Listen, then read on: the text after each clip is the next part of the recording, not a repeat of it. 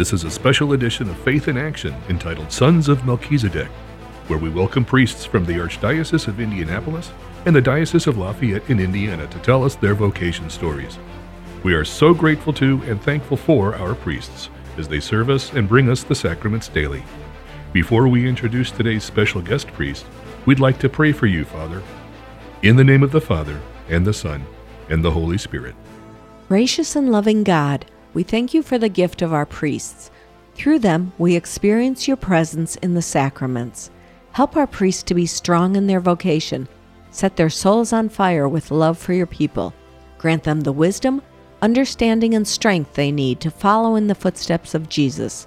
We ask this through Jesus Christ, who lives and reigns as our eternal priest. Amen. Hello, this is Gordon Smith, and I am interviewing today Father Andrew Morand. He is a brand new priest, ordained about a month and a half ago. Welcome, Father. How are you doing today? I'm doing great. Thank you. Well, welcome to the priesthood, and thank you for your vocation. Of course, this is called the Sons of Melchizedek. This is a priestly vocation show, and what we want to do is ferret out of Father Andrew what what were the things in his life that made him want to go this direction. And so that's what we're going to be interviewing him about today. Father Andrew, you have successfully lowered the average age at Our Lady of Grace even more. It was already a very young vocational parish, and now uh, you're a brand new priest. So welcome to the fold. Thank you. You have been uh, ordained a month and a half. You were ordained in Lafayette uh, by our bishop. So, what have you done in the last 45 days? Yeah, so I, about a week after my ordination, I had my first wedding as a priest. A very joyful wedding. It was actually a friend from high school. It was kind of neat. She um, my first mass. Then exactly one week later, did her wedding. So just very beautiful, very joyful time. And right after that wedding, I hopped over to Honduras for about 10 days.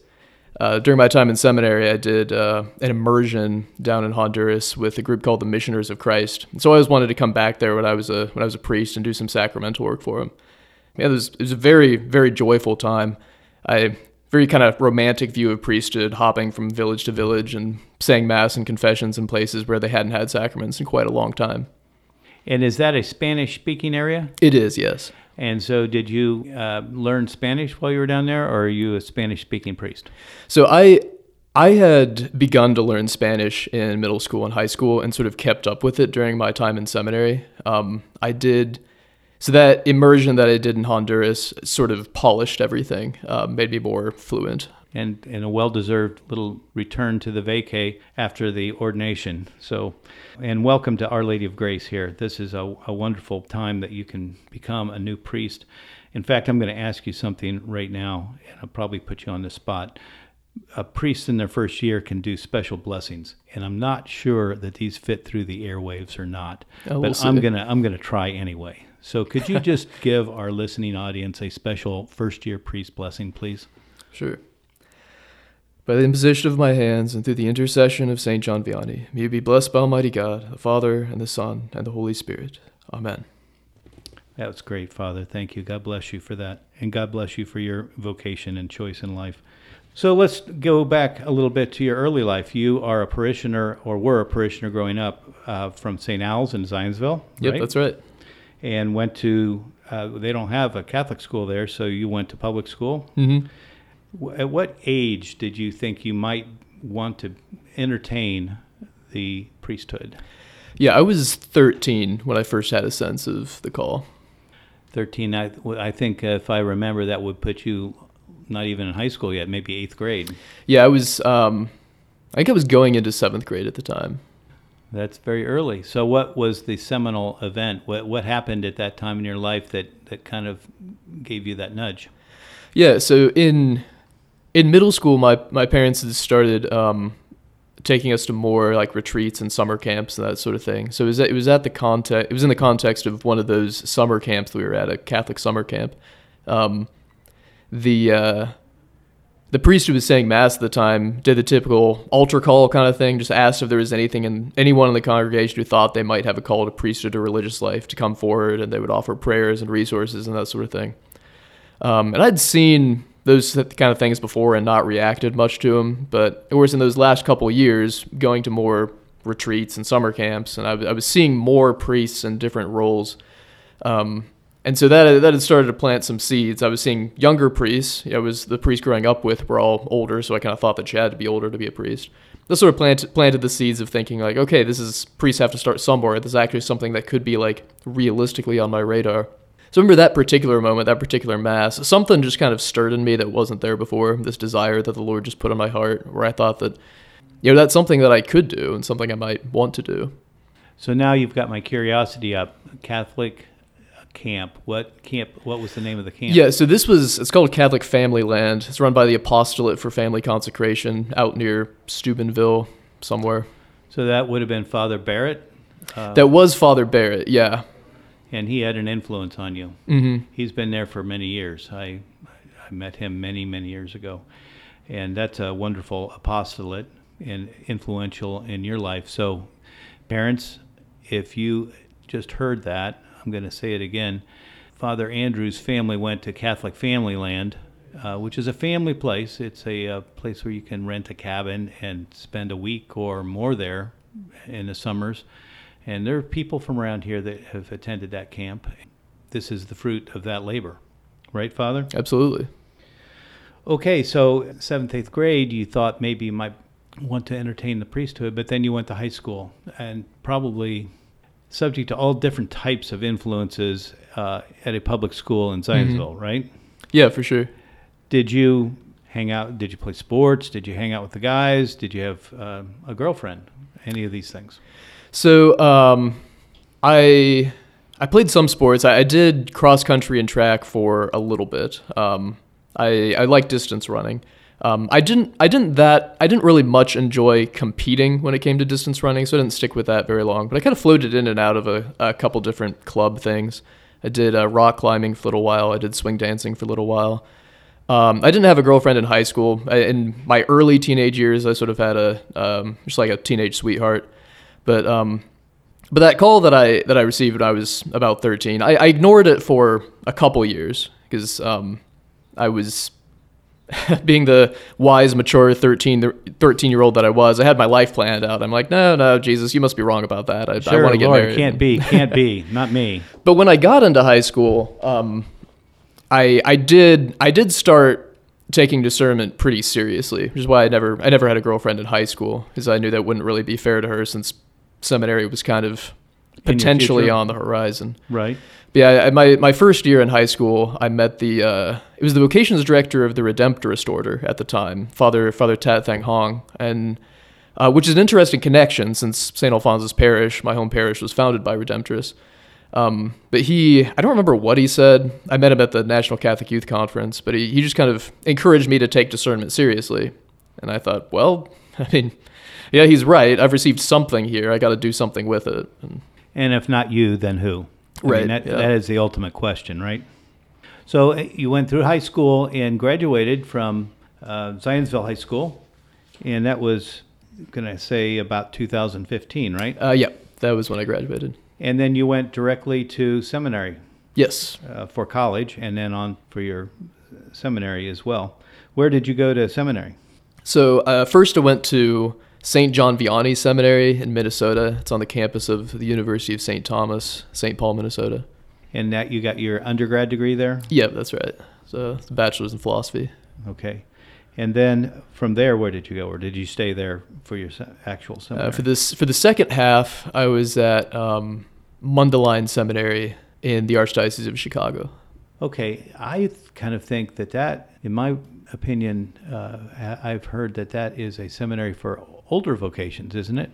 Mundelein, not necessarily. You might be thinking of there's there's there's another seminary. I don't remember. I don't remember which one. That's not too far away from there. Maybe in Wisconsin. That's for older okay. vocations. Well, that certainly doesn't fit you for older vocations. yeah. Mundelein has a variety for sure. There was there were some guys. Um, who I who I went there with, not in my class, but there were guys who I went there with who were in their 50s or 60s. Um, but generally, the average age there was probably, I'd say, around 35. And an interesting fact about Mundelein is that there's a chapel, church, it's probably a shrine, that was put up a long time ago in the 20s, I think, when there was a Eucharistic revival in this country. And we are uh, about a year away now from a Eucharistic revival and uh, celebration in, in Indianapolis. So That's right. it's a pretty important thing that's coming up next year, right? Yeah, absolutely. I'm very excited for it. Speaking of sacraments, what is your favorite sacrament? Oh gosh. It's only been 45 days. Come on. Yeah. so is this is this like fa- like what's been my favorite sacrament of all time or this favorite sacrament to do as a priest? As a priest. Okay. Um it, I mean it's it sounds pretty obvious, but it's it's got to be celebrating mass. I mean everything else really does kind of revolve around that in the life of Sure. a priest. But I mean confessions would definitely be a close second. I mean confessions are such a such a powerful and very tangible experience of grace. And you've been able to to uh, celebrate and officiate at a wedding already. So that Mm-hmm. are there any sacraments you haven't uh, conferred yet? Well, yeah, so I can't do holy orders. Can't do that one. I mean, I can receive holy orders. I can't in, confer yeah. it. You're in the Um, club. I've not done any confirmations yet, um, and that would only be like an Easter Vigil thing, kind of me, Sure. kind of thing for me. Um, About anointing of the sick. I, I have done anointing of the sick. I've done a few of those. Okay, that's great. Well, as we talk here, I want to find out about your growing up. You said you did some sports in high school and so forth. What are some of your other hobbies uh, that would have come out of your childhood? Yeah, so um, I, I love reading. I I don't read as often as I would like, but I do enjoy it. I and I, I like to do a lot of outdoor stuff. So I was I was a Boy Scout as well when I was a kid. So a lot of camping, hiking, um, uh, just kind of making stuff with my hands. Sometimes my my COVID project was making a bow and arrow. So And you know you have to have your quiver full. So let's go for that one. Uh, a Boy Scout? Did you go to summer camp? Did you go to Philmont or any of those places? No, I never, I never made it out into the the big high adventure things like Philmont. Um, I would go to a summer camp each year, uh, Ransburg down in southern Indiana. Um, Sure. So several of our priests, the one up in Kokomo was um, counselor at uh, Ransburg. That's right, Father Shockley. Yes, Father Shockley. Tell me what you feel is the most important task uh, you have being a priest. Well, yeah, I mean, I think just, uh, I mean, objectively, what what I would consider the most important, uh, administering the sacraments. Of course, it's the the, I mean, the thing that as as a priest has been instructed, in, in entrusted to me, the administering the mysteries as the uh, as the promise and the ordination rite says, and I always love that word. Of course, that's uh, and somebody somebody pointed out to me the other day that it's interesting that they they use that word for the sacraments and the ordination rite because apparently that's the word that they use in in the East. Eastern Catholics use the word mystery to describe sacraments. Well, it's no mystery that we are happy that you are uh, taking up your calling seriously, and we're going to ask you more about that when we come back from this break. I'm Gordon Smith, and I'm interviewing Father Andrew Morand today. So, the scan button brought you here. Awesome. We like company. Get to know us. And if you have to leave, come back. You're always welcome. Catholic Radio Indy.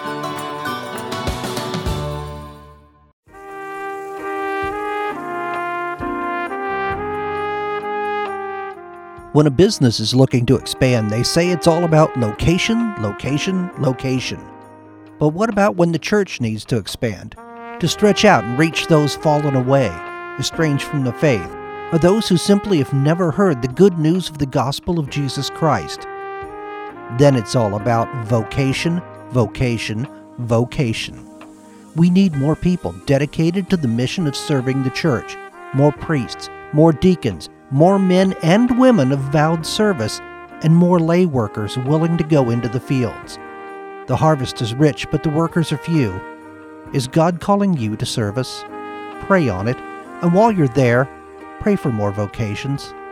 A simple request from your friends at Catholic Radio Indy.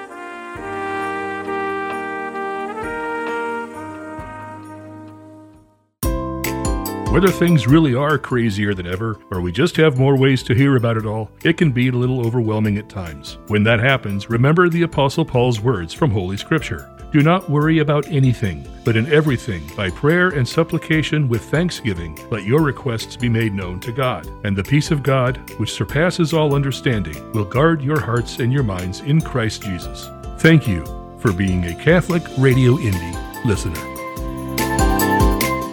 I'm going to continue interviewing Father Andrew Morand from Our Lady of Grace in the Lafayette Diocese. Uh, Father Andrew, you, you spent a little time in Marion as a seminarian, as That's right. a uh, deacon. Uh, that deacon. Uh, that summer. was that was before my deacon summer. Deacon summer was in Peru and Logansport. okay. So what year was this? This would have been 2020, summer of 2020. Okay, so wow, right in the middle of COVID Yeah. too. And there was a tragedy up there uh, shortly after you were there. But uh, could you explain a little bit to our listening audience what happened up in Marion? Yeah, so right after my summer there, um, right, Father Christopher Roberts uh, died. The pastor there, he died in a just very sudden accident. So, That's, that was horrible. He was a great priest and did a lot of great programs. I'm sure you helped him out with some of those programs, maybe some of his YouTubes that were on the air at the time. Wh- Who is your favorite priest? Um, not favorite priest. I, I can't ask that. That would be horrible uh, because they're all our favorite priests. But who Yeah. is your favorite saint? my favorite saint is Saint John the Evangelist. Is the one I chose for my confirmation saint. And why is that? So I always really admired the, I mean, his the depths of his intimacy with the Lord. It was very clear they had a very kind of very close relationship and a relationship that motivated a considerable amount of, of heroism from from John. The sense that he was, even though he was the youngest, um, he was the only one to stay with the Lord during his crucifixion. And I always really mother? admired that. His mother, right? You know, he, his mother was entrusted to him. Yeah. is the popular way of of uh, understanding that. And he was deemed the author of the last book of the Bible too, which is very mystical in a lot of ways, right? Yes, that's right. But your your favorite book of the Bible and favorite Bible verse from St. John is what? The the first chapter of John's Gospel, uh, especially the the prologue. And why is that? That is something that some people skip over. Yeah, I, I, I mean, I just, I, I love the, just the, the, the depth of theology that's going on there. Um, in the beginning was the word, and, and philosophy too. You know, there's, I, I haven't seen much of the Chosen series, but in, in one episode that I happened to see, there's a, there's a scene where Jesus is talking with John. I thought it was really clever how they did this, and, um, John is, is mentioning about this kind of Greek philosophy that he's reading and how they they taught they have this concept of the word like this this the principle that's existed from all time and Jesus kind of stops and looks at him and says, "Yep, you know I kind of like that." And I might I- use that. yeah, That's interesting. So the Word was made flesh and dwelt among us. That is a, a philosophical way of looking at things, uh, and it's uh, something that you picked up with your philosophy background, right? Mhm. yeah. What What is your favorite philosophy? Who is your favorite philosopher? Uh, my um, my favorite philosopher, I mean, would definitely be Saint Thomas Aquinas. Um, yeah, I think he, yeah, he. Uh, there's an incredibly, incredibly intelligent saint, and and just the way that he thinks is, I find very helpful. He's very good at just kind of breaking stuff down and categorizing everything. Well, and he can argue both sides of the equation, right? Yeah, exactly. Sometimes so convincingly that you almost go with the wrong side, but he has to unfold it in that way, right? Well, yeah, absolutely, and that I I'm glad you mentioned that because that also is something that I really admire is that he isn't he isn't afraid of um, the opposite opinion or other people's opinions, even when they're wrong, even when you know they he disagrees. He doesn't he doesn't just straw man his opponent. He builds up his opponent's argument in the strongest way possible, and still managed manages to show right why it's wrong. Which I think is there's something very admirable. There's a lot of intellectual virtue in that approach. Sure, sure. Um, now that you're a parish priest at Our Lady of Grace, some people have a hard time, and, and some of the polls bear this out. There's a Pew poll recently that's been cited a lot about people having a hard time, Catholics having a hard time believing in the true presence of Jesus in the Eucharist. And uh, I heard, I've heard a high percentage, but I'm not sure if I give that credibility or not. But what what would you say to people that have a hard time believing in the body, blood, soul, and divinity of our Lord in the Eucharist? Well, you know, I I think um, yeah, that's an interesting question because I think I think most people that study we're referring to, an interesting thing about the study is, is it also it also indicated that a number a, a considerable portion of Catholics also didn't know that it was the church's teaching that it was the body and blood, soul, and divinity of Jesus. I've heard that. Yeah, so that um so I think in- in some ways it's not so much believers knowing that truth and having a difficulty with it as so much as actually just not knowing it. But Well, that- to that's a matter of catechesis. Then that's your job. Right, right, exactly. Um, if I were to, hmm, if I were to say something to somebody who was, who did know and was struggling with it, yeah, that's interesting. I think what's what's coming to my mind right now is, yeah, it's always, I mean, it's it's a perennial difficulty of of struggling with the the hiddenness of God. What's interesting is that we look at the if we look at the book of Genesis, um, there's Genesis or was it Exodus? It would be Exodus.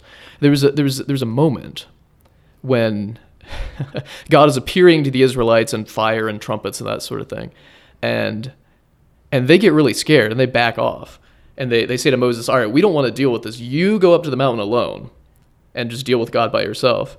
Right. Um, so what's interesting is that like it was the people that chose God's hiddenness to deal with God in a more kind of distant way. Um, and then we see what happens right after that is the golden calf incident. So yeah, right. um, Crazy mixed up people. yeah. So, um, so what you would say to someone that was having a problem with that is that maybe it's a matter of education rather than disbelief. That's what I'm hearing. Yeah, perhaps a matter of education, and perhaps for somebody who understands but still has struggled with with believing, I would say um, the there's there's a reason for this hiddenness. You know, the Lord the Lord invites us to seek Him in a deeper way. You know, it's um it's always whenever God seems distant, it's it's an we should ought to t- take that as an invitation to seek Him even deeper. So uh, that would call for a Eucharistic procession, maybe here at your own parish. So um, maybe you can have some of those in your near future. hmm You live in the rectory here Yes. with several other priests, young Yes. priests. Do you guys get along? Or you- have you not even been here long enough to know that? Yeah, well, I we we do get along so far. I mean, um, They haven't short sheeted you yet? no, no. So it's it's myself, and then Father Clayton, the pastor, and then Father Cody Owens, who's the new chaplain at Guerin Catholic. Um, unfortunately, Father Cody and I just have such different schedules. We don't see each other that often. But um, oftentimes, Monday nights we try to get dinner together, and oftentimes Sunday nights as well. Um, so yeah, we've been getting along just fine. I, I, I've, I was very, I was I was very happy to find out that I'd be living with Father Clayton and Father Cody. Um, they're two good friends of mine. I- They're two priests that I inv- I admire very much. Well, nothing but good can come of this, I'm sure. Uh, if a child uh, expresses a desire for a vocation, um, your parents did things or didn't do things for you um, that encourage that. For Um, sure. So, what, what should a parent do uh, if a child thinks he might have a vocation or if they think that he might have a vocation? Yeah, I. So I mean, it's definitely something that always um, should be encouraged, and I think I, I definitely would encourage parents to. Um, yeah, if if a child is expressing interest, um, yeah, ask them about it. Ask them ask them why. Just kind of like engage the conversation as much as possible. Get them talking about it and and why they. Uh, why they think they might be called to the priesthood or why they're interested because the more the more you get them talking about it the more that's helping them do the sort of interior processing that they need to do because they're you yeah you're helping them process everything um so yeah i mean that's what i would say across the board in terms of what not to do i'd say like specifically with older kids getting into high school or whatever um probably in because in those situations, seminary may may very well be on the near horizon. In those situations, I think what I would what I recommend not to do is is don't just go and tell the entire parish because sometimes Too much pressure. uh, oh yeah, yeah. Guys need some space to be able to discern this well. And and when you tell the entire parish and everybody is like out, you know, buying him a chalice and calling him father, you know that that that can kind of make things more confusing. Sure, and there's a lot of distractions out there in the world too. Uh, Mhm. how did you stay away from the uh, iPods and cell phones and all the, the video games and all that? I mean, that that has to be a distraction for all young men. Yeah, for sure. Um, I would say the, I mean the the biggest thing with that is that I, I had good friends. Um, I was, I mean, what what seems to be the biggest difference between young people who really kind of stay with it when it comes to the faith and those who don't is the kind of people that they that they spend time with. Um, that's always the biggest factor. I I had both in high school and all throughout seminary, I had a, a very solid community that was very supportive of the faith, and so, um, yeah, just just kept me accountable with all that. Sure, sure. Um, we are. Uh, you're in a family of uh, two siblings. Uh, you're the oldest of three. Yep, Uh, that's you have right. A brother and a sister.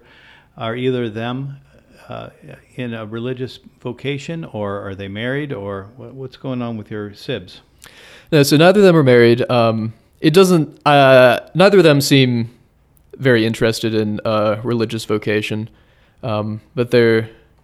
Yeah, I, I imagine marriage would be what would be on their radar if anything. But you never know. I mean, it's always some some vocations can come as a surprise. Sure, it's in God's providence, right? Mhm.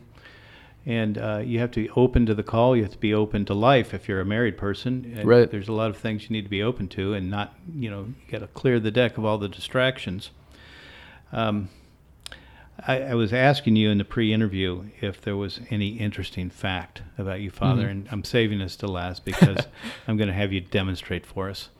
Oh, Uh, gosh. Nope, you're going to do it. You're on the hook.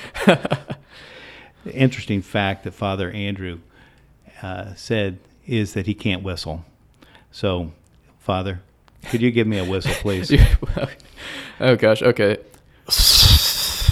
That's horrible. Absolutely Oh horrible. okay, we'll never ask you that again. Thank you.